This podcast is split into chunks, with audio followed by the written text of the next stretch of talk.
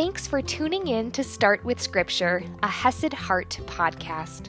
I'm your host, Audrey Grove, here to bring you scripture reading and application that can fit into your morning routine and your busy schedule. Learn more at HesedHeart.com.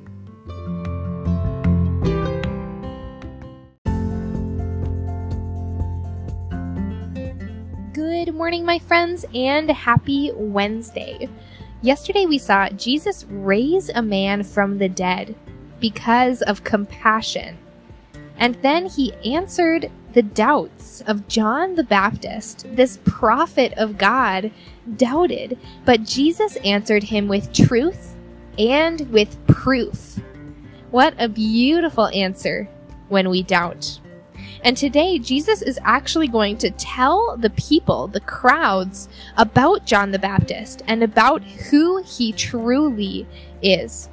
So let's dive right in today. We are in Luke chapter 7, verse 24, and I am reading from the ESV. When John's messengers had gone, Jesus began to speak to the crowds concerning John. What did you go out into the wilderness to see? Remember, when John was preaching, when he was sharing the truth, he was in the wilderness of Judea. What did you go out into the wilderness to see? A reed shaken by the wind?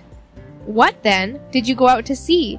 A man dressed in soft clothing? Behold, those who are dressed in splendid clothing and live in luxury are in king's courts.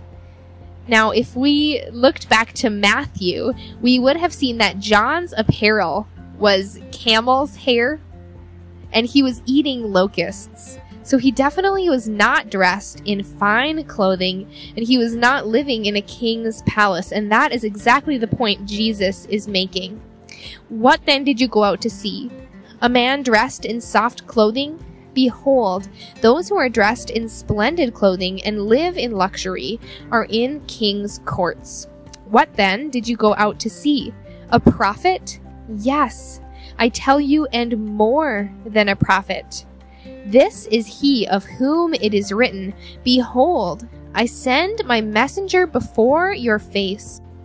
Now, Jesus here is actually quoting from Malachi where the prophet foretold that a messenger would come before the Messiah.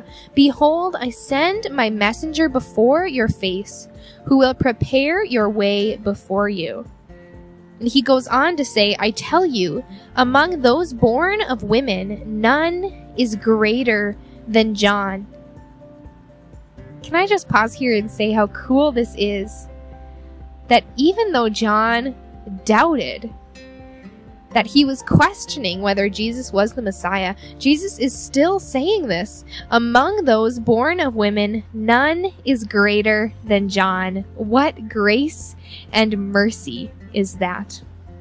But he goes on to say, Yet the one who is least in the kingdom of God is greater than he. When all the people heard this, and the tax collectors too, they declared God just having been baptized with the baptism of John. But the Pharisees and the lawyers rejected the purpose of God for themselves, not having been baptized by him. So here we see what they mean when they say that John was going forward to prepare a way. We saw John speaking the truth of the law that we are sinners in need of a savior, but also the truth that through faith in the coming Messiah, people could be saved when they repented, turned away from their sin, and turned toward God. That's what John's baptism was all about. And when all the people heard this, the tax collectors too, they declare God just. They understand what Jesus is saying because they were baptized by John. It says, having been baptized with the baptism of John. He preached the truth in preparation for Jesus coming, so that when Jesus was there sharing the truth, they already heard it. They were already baptized, repenting of their sins.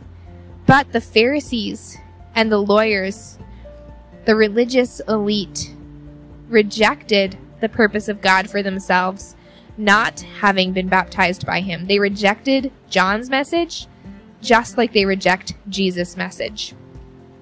And Jesus continues on, To what then shall I compare the people of this generation? And what are they like?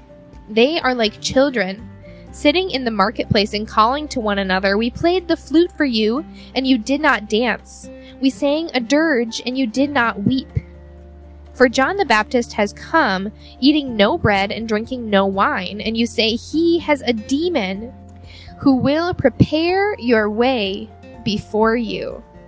The Son of Man has come eating and drinking, and you say, Look at him, a glutton and a drunkard, a friend of tax collectors and sinners. Yet wisdom is justified by all her children. So here Jesus goes into the people's expectation. Now, the people were upset with two sides of the same coin. They were upset with both the right and the left. The right being John, who wasn't eating bread or drinking wine, and they were upset with him, calling him a demon. But on the flip side, they were also upset when Jesus was dining and eating with tax collectors, and they call him a drunkard and a glutton. So, as we see, nothing makes them happy, nothing pleases them. But what did he say about this generation? He said they're like children sitting in the marketplace and calling to one another, We played the flute for you and you did not dance. We sang a dirge and you did not weep. So they were playing some music and expecting the person to dance. They were playing a funeral song and expecting them to mourn. And in the same way, they were placing their own expectations on John and on Jesus.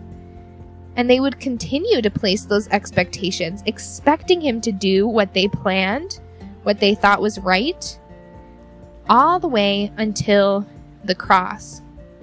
Now, many at the time expected the Messiah to come and have an earthly rule, that he would come and conquer on earth to free Israel from Roman rule, to free Israel from any rule. But that's not what Jesus did. He was a humble, suffering servant king, not a conquering king as we would think of it on this earth, but a servant king who came to suffer and die for us. We were expecting him to come and take over and take control and be a a very traditional king ruling on a throne here and now, but instead he is ruling on a throne in heaven. So, before we leave today, I have one question for you. What expectations do you place on Jesus? What expectations do you place on God? And if you can't think of anything, let me ask you this Have you ever asked for something in prayer and expected God to answer one way or the other? Have you ever expected God to say yes? If so, then you as well are placing expectations on God. And I'm not saying this out of judgment or condemnation because I do this too. I ask for something and expect what God will do because I think I know the answer. I think I know what's best for me. But that's not always what's best in reality. So I'd invite you just to dwell on that and to bring your expectations to the Lord in prayer. And I will see you tomorrow morning.